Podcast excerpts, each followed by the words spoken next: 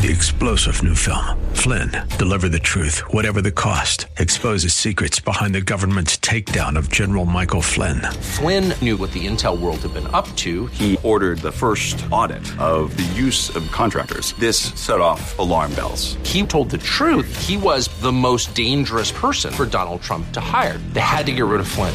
Flynn, deliver the truth, whatever the cost. Available now. Watch it today. Go to salemnow.com. Salemnow.com.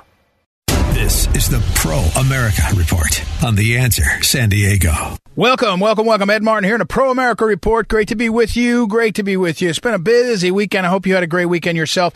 And I'm looking forward to We got a bunch of stuff. Hey, last thing of the show today. And I'll just tell you this because I'm most excited about it. I shouldn't be only tooting my own horn because I got these great guests. Uh, pastor Paula White will be on, a famous, famous pastor now, advisor to uh, President Trump. She'll be on with us. And then uh, our friend Dr. Ted Malloch will be on. But last segment of the show, if you can't stay for the whole show, I hope you will though. I'm going to tell you some Rush Limbaugh stories because he's fighting cancer and I hate it and I, and I want you all to pray for him and I want you to root for him. But you know I, Ed Martin's Pro America report I wouldn't be doing this without Rush Limbaugh you know, it's totally, totally Rush Limbaugh. So, in fact, if you can't listen to the whole show tonight, go to proamericareport.com you could do two things. One, you can sign up for my daily email, and I just email you every morning at 5 a.m. Pacific time. And number two, find the segment from today's show where I talk about Rush Limbaugh. You're going to love to hear some of the stories. And also, I want you just to appreciate the guy. He's a really, really important guy in the history of America really important and a wonderful guy, and he's battling cancer. And I just want to make sure we're talking about him a little bit more than we have been. So, uh, Rush Limbaugh is coming up, and we'll have that. All right. Also, I mentioned Paula White. Pastor Paula White will be with us in just a few minutes. You're going to want to hear that segment and a lot more. But what is the what do you need to know today? What do you need to know today? Well, it's been a long weekend, right? We talked late last week about the jobs numbers are up. We talked about how lots of people have been going out into the into the sun and into the outside and not having to uh, have massive uh, COVID, uh, coronavirus, Wuhan virus outbreaks. We we seem to be in a in a spot where that's all good news right? That's all good news last week. Unbelievable jobs numbers, right direction. Still a lot of people out of work. And the second thing is the uh, is the uh, COVID coronavirus Wuhan virus seems to be sort of at least manageable right now. You know, numbers of death dropped in some key places, including in uh, in uh, New York and all. So it's pretty good. But what you need to know is we've had these protests all weekend.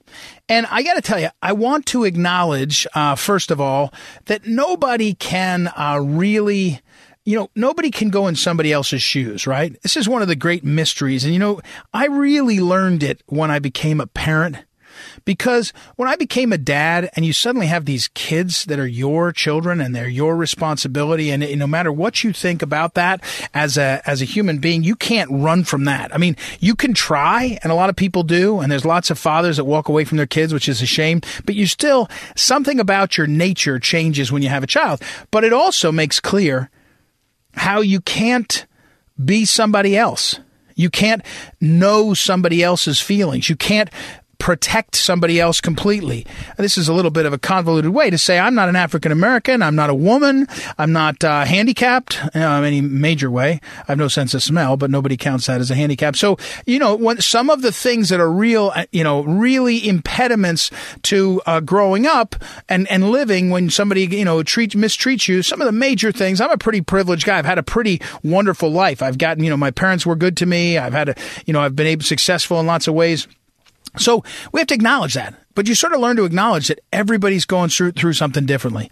And when you watch the good people in these protests that want a better future, you feel for them, right? You should. But then you watch the leaders, the Democrat Party and, and the black, uh, the, well, the Black Lives Matters, their, their leaders have been terrible. And especially the Antifa that spoil any real concern about, you know, how do you make a life for your future and yourself and others by being, you know, out of control. And the newest one of these is the Democrats who have united around, if you can believe it, a theory for their, um, for their governing of defunding the police. And and what you need to know is defunding the police is not actually what they mean. What they mean, because it, they, they, I mean, they kind of do, but what they really mean, that, that, that is meant to be a euphemism, is they want to get rid of the police. If you defund the police, you want to get rid of the police. And so what I was telling somebody earlier about this, I was saying, you know, one of the things that's happened in this country to certain of our institutions is the left, when they can't destroy it, they um, they try to uh, they try to change it. So, for example, the military has grown from the greatest fighting force in the world that liberated the world, you know, celebrated the anniversary of D Day two days ago. It's gone from this focused military machine that when it had to could kick the enemy's tail, and when it didn't have to, the enemy knew it could. And as, as Phyllis Schlafly, my late Phyllis Schlafly used to say, the principle was military superiority. If you had military superiority, military superiority, not social services superiority, not Red Cross superiority. I'm talking about the military doing the Red Cross duties. You know, uh, there's nothing wrong with the Red Cross. That's good. But when the, when the military becomes your Red Cross, that's not good. So what happened in this country is lots of our institutions, the left couldn't destroy them, so they've subverted them. They've changed them. Military becomes a social services agency doing all kinds of wonderful things, but it's not the military. You know, we, we should be helping people when there's a bad flood. That just shouldn't be the military's purpose. You know, and the same thing with um, uh, higher education, the same thing with education, lots of different things. You could pick different topics, different institutions that have been subverted by the left because they can't eliminate them. They just change them and make them less helpful in the way they should be. And one of those is law enforcement. In our in our poverty stricken parts of the country and not poverty stricken in suburban areas too and middle class, our, our police have been asked to become something more than keep us safe from crime they play a, a larger role. They're, you know, they're, it, we have places where there's so, so much poverty and so much crime that they have to be kind of big brother. You, I couldn't have gotten away. One time when I was a boy, I took from my grandparents, and the word I'd use is stole, but I took it from my grandparents, a little metal uh, Santa that I liked. And every time I saw it at Christmas, I thought it was heavy. It's like lead. And I took it one time. I took it home with me. And later, my grandmother said to my mother and father, when we had visited them and we went home, she said, the Santa disappeared. And they came to me and said, where'd the Santa go? And I said, I took it. And I remember it vividly my parents gave me lectures on stealing property, you know, and I was mortified. I was probably eight or 10 years old. In our cities, we've asked our law enforcement to become fathers, mothers, grandmothers, grandfathers, and, and operate in a way beyond what they can survive at, can succeed at. They become social services agents, and a lot of them are heroic, really heroic. But what we should have and what the Democrats are missing is we don't need to defund anybody. We need to refocus our law enforcement to be focused on law enforcement and not everything else. We have to change that. But anyway, back to the Democrats. The Democrats don't want to do that. They don't aren't serious about it, and it's a disaster politically. By the way, it is the biggest disaster politically for the Democrats to stand around and say they want to defund the cops. There's no doubt we should make sure that our cops are, are well. First of all, we should make sure our cops are supported, and that our cops get everything they need to do their job, and then held accountable. If they mess up, they ought to be held accountable. I have no problem with that. And I, all my friends, uh, I got a bunch of buddies from co- uh, high school, especially that became cops. I, you know, I grew up in uh, in Jersey, and, and I had a bunch of I went to high school in Jersey City, and in Jersey City, a bunch of guys. You know, Eddie's a cop, uh, Rob's a cop. You know, uh, one of the guys is a police chief over in one of the smaller sa- uh, towns in Hudson County. I mean, you know, it, it, there's lots of cops, and they would want to be held accountable to do their job right. But the Democrats don't want to really do that. They want to they want to change the institutions that hold us together and gut them. But here's the other part of this. What the Democrats haven't said, which is just stunning to me, the most serious critique, the most serious, what you need to know is they, the defund, defund, uh, defund the police is a loser politically. It destroys society. It's a bad idea. Uh, we, we should get them focused and hold them accountable. But then we should actually address the, the major problems that are existing. And one of them in every community, but especially in poor, poor communities, is education. Education is not getting our children a chance to get out from under. They're not able to do it. And the one thing that would change their lives is if they had a system where instead of getting sentenced to a school based on where they live, they were given a ticket out a voucher out, if you want to call it. The left hates the vouchers. Even the right has gotten scared of vouchers. They think it's too. But I'm saying, give a parent, give a mom especially mom or grandma, dad, if he's there, in the in the poverty stricken areas, whether it's poor, rural, poor, urban, whatever it is, give them a ticket out and get them out of these school system that sentencing them to too little education and too little success. That's what you need to know. That's where the difference can be made. If you want to protest, protest with an eye. I'm for it for what can be done. And defunding the police is not a real solution. It doesn't make any sense. And it's just done by politicians who think that they're pandering to the crowd so they can stay in power. All right, we got to take a break. we come back, we're going to talk with Paula White, Pastor Paula White, who is an amazing uh, uh, success story herself and is also a uh, great uh, advisor to the president. She has a new book out. We'll talk about that. We'll be right back. It's Ed Martin here on a Pro America Report. Be right back. This is the Pro America Report on The Answer San Diego.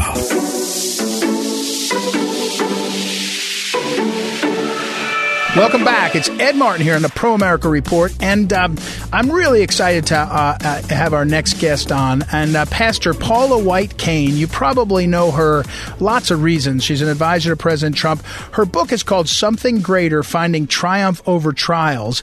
And I have to say, Pastor, that I this is how I knew you. I knew your I knew of your life story a little bit more than I think many people. Many people saw you as a successful pastor, and suddenly you're advising this great president, and everyone's like, "Wow!" And I had followed the sort of uh, ebbs and flows of your, or at least knowing your story. You know that you had had in your life had come to come to know the Lord, and, and I think late in your teens, you know, before you, but then had successes and, and failures and all. And so, first of all, welcome to the program. I hope you're doing well. It's so wonderful to be with you, and um, I am I am doing good because God is on the throne, and during this this time in our country, certainly seeking the Lord and and uh, doing a lot of prayer. Well, and, and especially this time, I tell people when that we had that uh, the great pause, I call it the great pause, where everybody had to stay home more often. I said, first of all, you got to re- reintroduce yourself to your, a lot of your family, which is good, and then the second thing is you had a lot of time, and so if you can get into a habit, in my family, we added some prayer time. It made a difference, and so I think you're right. So the new book is called Something Greater: Finding Triumph Over Trials. Uh, it's it's uh, it's actually out late last year, and and uh, but it's Paula White Cain, and you can get it anywhere books are sold. But you know, I was reading uh, parts of it. And one of the things I loved is that uh, you called it a love letter to God from a messed up Mississippi girl. Give us a sort of tra- trajectory of your life and how, how your life has gone. Well, it's so good to be with you and with everyone that is listening. And um, like you said, so many people see me maybe in a position or they're reading a chapter, what is the current chapter of my life. But it didn't start out that way. I came from a pretty well to do family, uh, but my father committed suicide when I was five years old uh, experienced a lot of trauma and abuse um, when I was young. My mother became an alcoholic, very successful. She had two masters of doctorate, and um, unfortunately went through sexual and physical abuse, and and uh, suffered a lot of issues from re- abandonment issues. You know, two and two don't add up to four to me. If you love me so much, why did you leave me? And of course, those faulty lies and beliefs that I say of the enemy, meaning Satan, begin to create behavior and consequences in our life. But at 18 years old, um, I had a really divine encounter, a supernatural. I wasn't, I didn't grow up in church, had no idea of, heard the name Jesus, but it was almost inclusive in me. But like the two say, there was no concept or real understanding of God. And at 18, I was chasing a guy, happened to go over to his grandmother's house, and his uncle was there. And he looked me in my eyes and said, I have the answers to your questions and the solution to your pain and problems. Of course, I looked at him extremely defensive, like, "What are you talking about?" and he, right. you know, and honestly, he began to say things to me that I didn't necessarily like. Everything he was saying to me, he opens up this book, well, it's the Bible, and he begins to talk to me and tell me that I'm a sinner, and I'm like, I'm a what? And you know, you've done this, and you know, you're separate. And he begins to explain the plan of salvation, and that God's got this great plan for my life, and he begins to tell me about his uh, love for me. And his words though some of them were harsh and i was guarded and i you know but but i was melting with love. And it sounds so corny but i walked outside and it was like for the first time in my life the grass was green and the sky was blue. And i knew the power of real love and he told me go find a church and i was eighteen years old and I went to a few places. People were mostly like you know, 60 or so. Now that's very young now, but that was extremely old. so, right. So I looked for. Um, I, I said, I need that book. I need that book. And I grabbed a Bible and I held it up and I said, God, please show me who you are, show me who I am, and show me what life is about. And I prayed this simple prayer and I said, Can I spend the rest of my life helping people? Little did I know, heartfelt, sincere prayer would lead me to places in life that it has. I was living in a trailer on Bill Moxley Road in Mount Airy, Maryland, and had gone through, as I said, a plethora of things from my father's death to my mother's alcoholism to the abuse to extreme poverty, going to bed hungry at night as a child, the, the, the trauma of, of what you go through. And all of that pain would end up having great purpose in my life. And so I take people through the book and through, um, and we talk about really I think it's a book that's so necessary for where we are as a people right now because it's overcoming uh, tragedies, and all of us have gone through tragedy. All of us have gone through trauma these last four months. They say that 50% of people, almost 48% of people, have extreme anxiety and mental health and emotional distress and duress over the, the, the lockdown and over um, what their experience and fear of will a family member die? Will they die? And the difference between reality and perception is drastic, but it, it's created so much anxiety, even among strong believers, in the economic and then the health crisis, the spiritual crisis, not being able, as she said, to be with our church family, which is what we know, what we cling to. And, and so much has changed, and all change feels like loss. And whenever there's loss in life, you know, we don't like it. We like to believe a little bit more of the illusion that we're in control of things. But I can tell everyone listening that there is a God who is sovereign, and He's very certain in uncertain times. And that's where our help comes from, and that's where we cling to, and that's where we find our hope, and He is our refuge and God will not fail us. And what I mean by that, it might not be our plans for the plans of man will fail, but the plans of God will always prevail.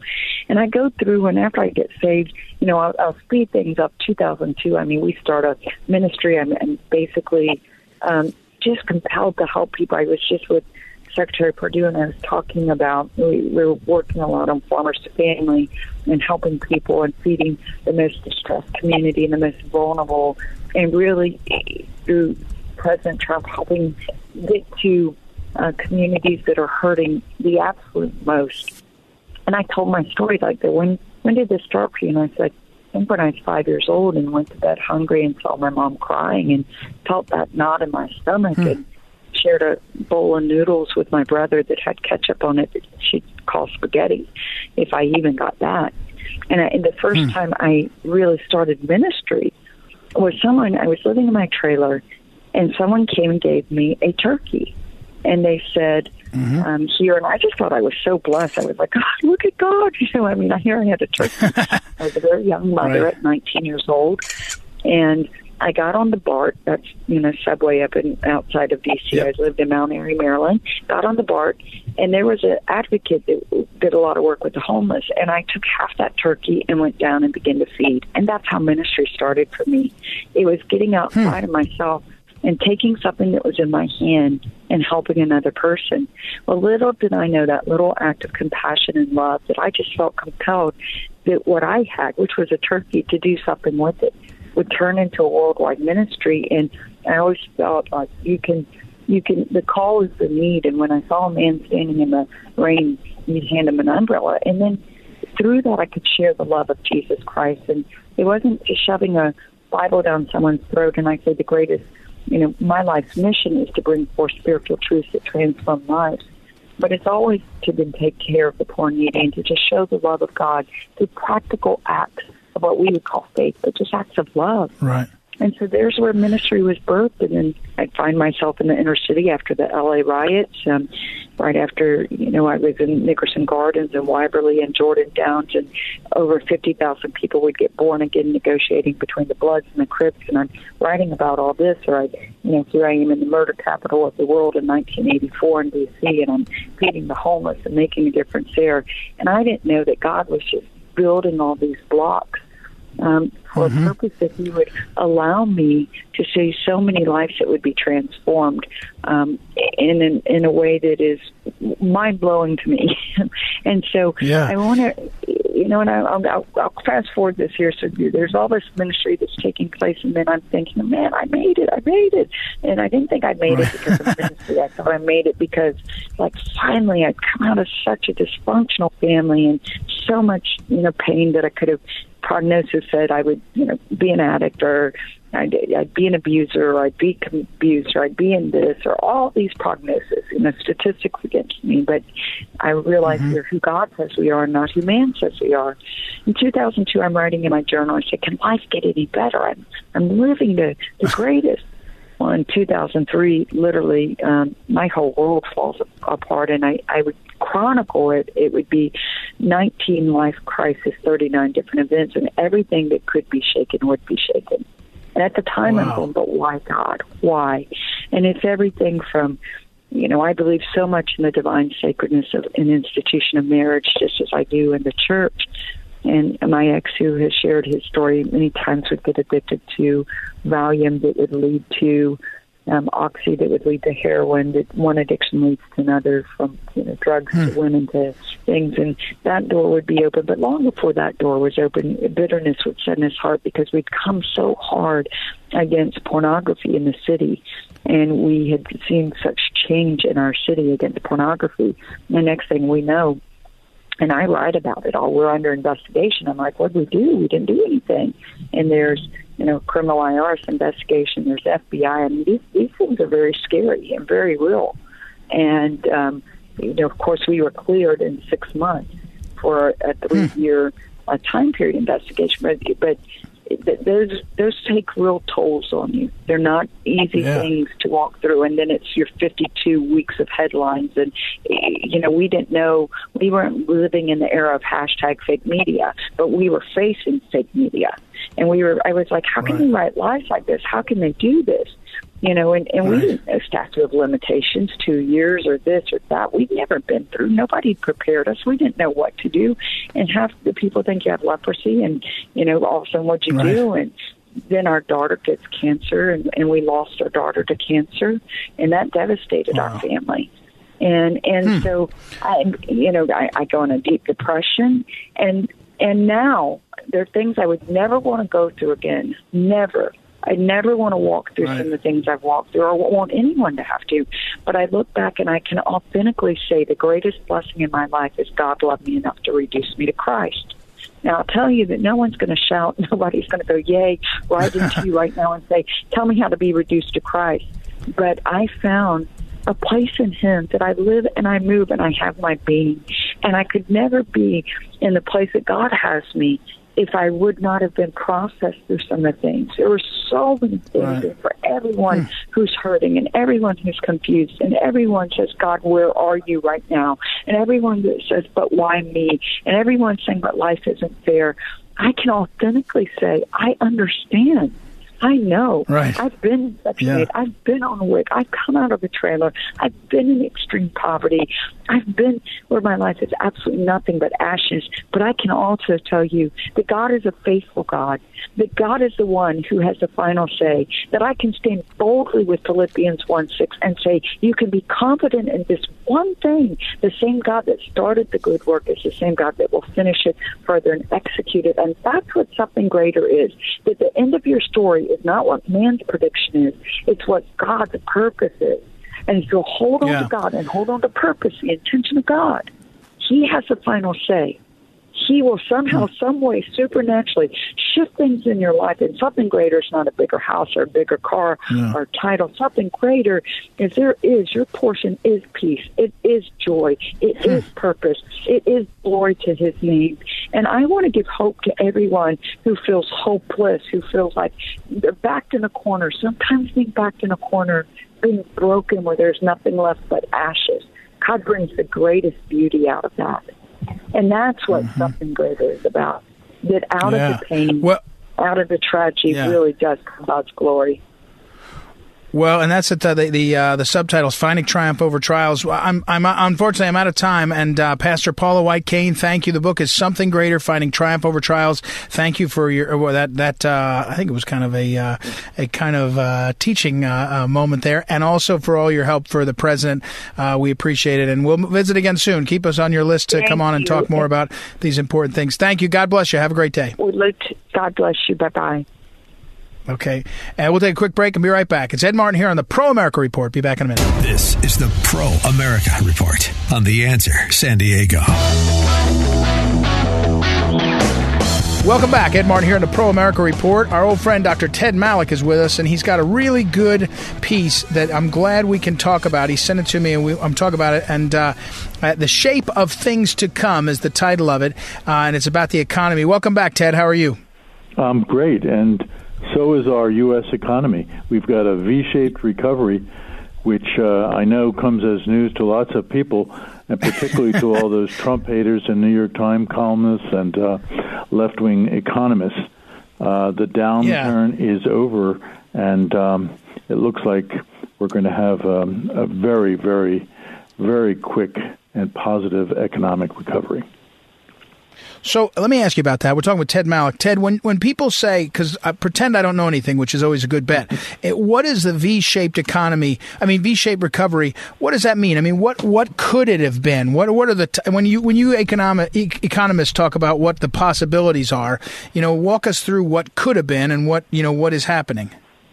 Well, most business cycle recessions, and they do occur, tend to go down slowly uh, and some of them, in fact, turn into longer, even deep recessions.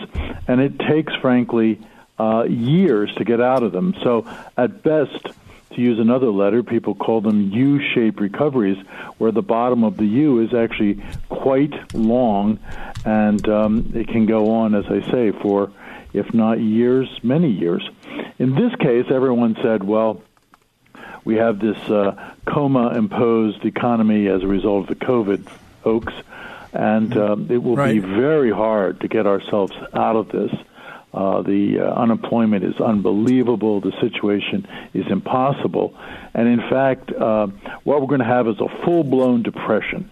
And the wish was, of course, that this would cost Trump the election. Lots of mm-hmm. suffering, havoc, downturn like we've never seen before. And then after November, after the election, after we had the new anointed uh, one coming in from the old regime, uh, things could turn around at best. Uh, and what we found is, and of course the markets predicted this if you just listen to them, uh, is that in these most recent job numbers released at the end of last week, is that we had the beginning of a, a very sharp V-shaped recovery, where we were supposed to see the unemployment number go down. Even you know, it was supposed to be horrible, and, and you know, it was supposed to be twenty percent unemployment. And in fact, what we found that it improved by at least two and a half million, maybe three and a half million jobs. And this is an indication, as the market is itself, again, listen to the market, that we are in right. a V, victory shape, shooting straight up economy. We can do a lot more to help it, but it really, I think, forebodes very good news for Trump and for us in the November election. Well, and so Ted, we're, we're talking with Ted Malloch, and again, the the the, uh, the t- title of his piece is "The Shape of Things to Come." And and my question about this is why? And I know you go into it in your piece, so you can say you can talk, but you described it now. But why? You know, I, I simplified a lot of what I heard by saying, well, there are some real disruptions that are happening. In other words, it is clear that certain businesses, you know, some, a bunch of restaurants and hotels are either on the brink or have taken bankruptcy, right? But, and, and obviously there's been some changes in airlines, consolidation, shifting. But in general, it was a pause. So when you restart, you need, going to need some runway to get going, but the fundamentals are right. Is that what's happening? Is it, you know, what's going to happen when we get, you know, uh, three months back in action and it turns out that we we have lost some business. I mean, what, what, what do you what do you attribute it to being a V? Why a V and not a U? Well, I think because it was self-imposed, because it's not a real recession, because the the economy just three months ago was going gangbusters, all-time high, unemployment for every group, blacks, Hispanics, women, Asian, everyone at an all-time low. We're going back to that. This is a Trump-onomic economy. And all we had to do is put it back on its head. And uh, I think we're seeing now the market gives us the, the same um, kind of indication. It points in, in, in that direction. And it, it's a record that, that can be improved upon. And I'm not saying there are no uh, harms done, there's no suffering, that some people weren't dislocated, that there aren't costs. There are. And some of the legislation has helped to overcome, I think, some of those problems. But the best thing that can happen, the very best thing, and of course the Democrats and Biden don't want this to happen, is that the economy self corrects. Um, the mm. Trump haters, of course, don't want this, but the numbers, I think, give us the proof. The numbers suggest that that, in fact, is what is happening. Uh, and then they go on in the piece to say, well, just to ensure this, we should do a couple more things. I mean, it's not like um, you know we just snap our fingers and this happens. Uncle Sam could give all individuals who say under uh, earn under a hundred thousand uh, dollars, uh, you know, another check for twelve hundred dollars, say around September first, just to make sure it's going. President Trump could still sign that second check if he wanted to. Um, give the recovery some legs. This is going to allow the American consumer, who again makes up 72, 75% of the American economy, to have the confidence to go out there and do things, to buy things, to buy cars, to buy houses, to go to the restaurant, to travel again. I mean, we see that the COVID uh, is, issue is over, and there may indeed even be a vaccine by the end of the year. So I think we're putting that basically in the rearview mirror. Uh, Ted is the is the uh, what about the world economy? You know, and, and so you're you're we're talking Ted Malloch, Dr. Ted Malloch, who is uh, of course a a uh, great American, but lives in London. So you see up close Boris Johnson, his uh, his folks there, and also you have had your uh, your you know you've been very helpful for me watching China. What about the world economy? Is the world economy? You know, Italy's economy was in the tank before sure. all this Wuhan virus, so so they still are. But where where do you see the world economy? Are we going to lead it or be dragged by it, or what's your sense? Well, America is still the number one economy in the world, so what America does is most consequential. China has basically fallen way down. They're not just number two, they're way back. Uh, Europe has been slack because of its socialist orientation and it's slower coming out of this recession. So, yes, America will lead the global recovery. America will do better than all of the others. Hooray, hooray. If the rest of the world followed our democratic, capitalist, and free market orientation, they too would do better, but some of them are reticent to do so for ideological reasons. How's um, how's Boris Johnson's uh, uh, leadership going? What's what's happening there? Well, he has an 80 seat uh, majority. Uh, the economy, I think, is, is is slowly beginning to come back. They didn't open up as quickly as the U.S. We can't go to the pub yet, so you know how can you live in Britain and not have a pub open?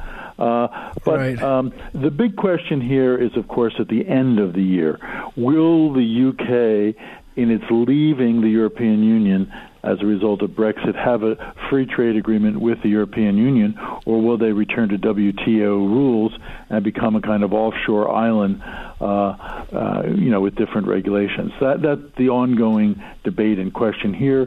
My feeling is that at least we know that they've left the EU.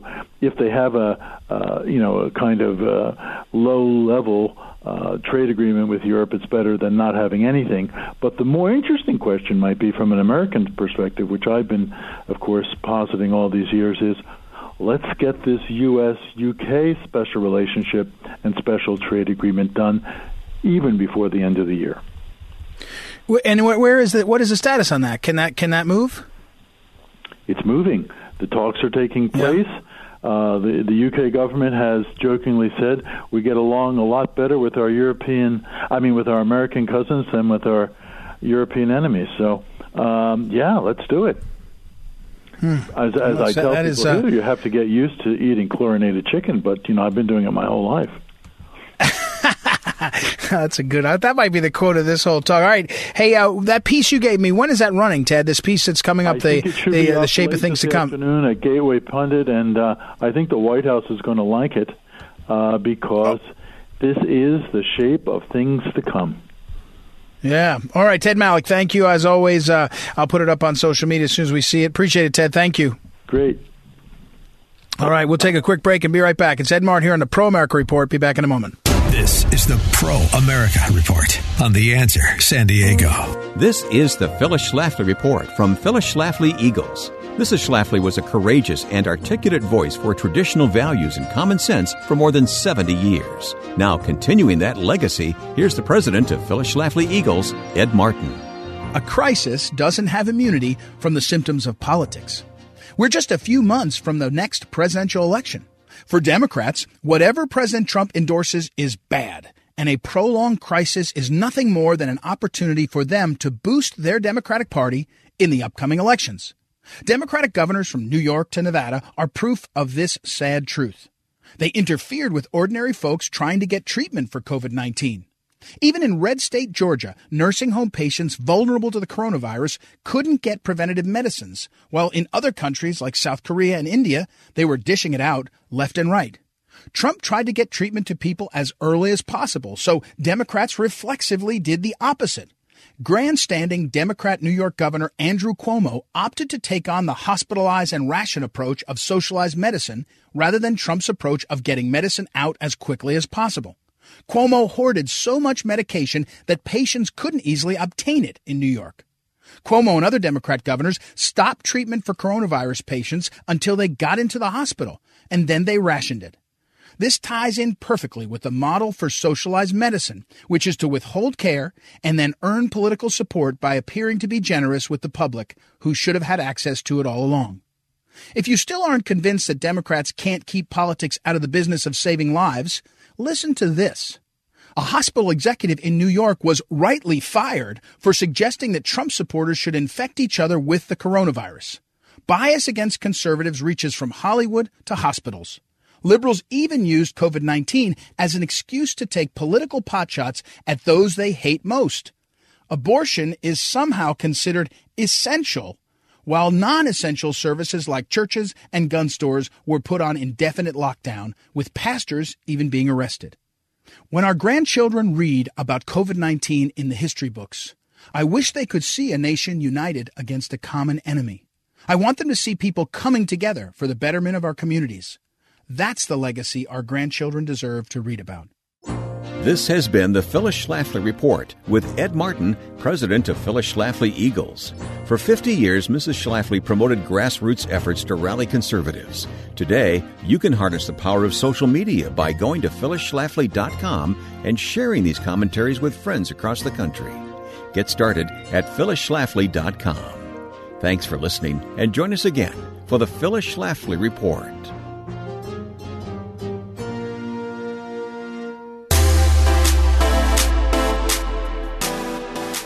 Welcome back. Ed Martin here on a Pro America Report. Great to be with you. And I told you I'd do a little segment in appreciation of Rush Limbaugh. Let me do that right now. Rush Limbaugh, you know, for all my years in, in uh, Missouri, 25 years, there's nothing quite like the Limbaugh family. And it's not only because of Rush. It clearly is because of Rush now.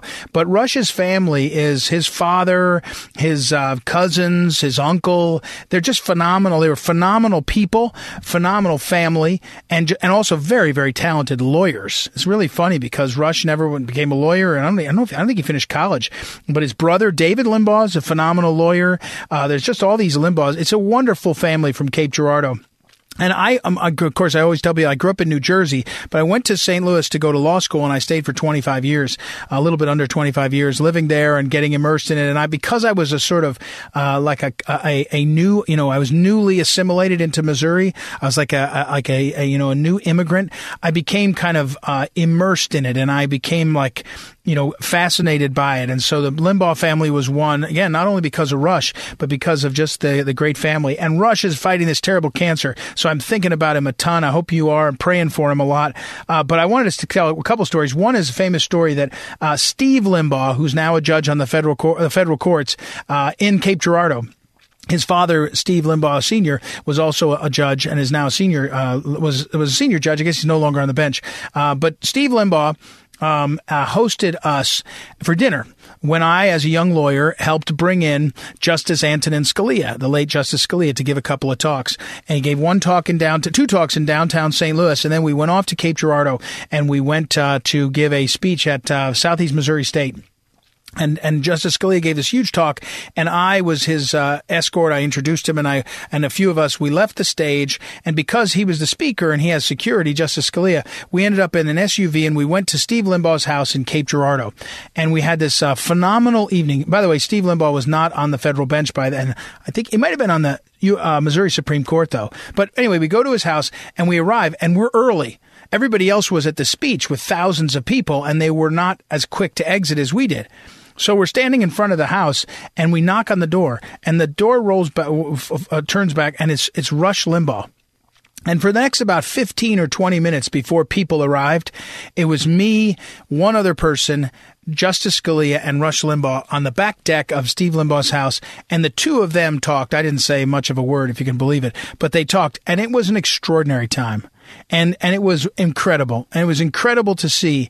And as the late Phyllis Schlafly told me more than once, Rush Limbaugh was one of the great, is one of the greatest, but his, what he did at the beginning, he was an innovator. He was an innovator who decided he was going to communicate so incredibly and his innovation all these years, he is the voice for grassroots conservatism.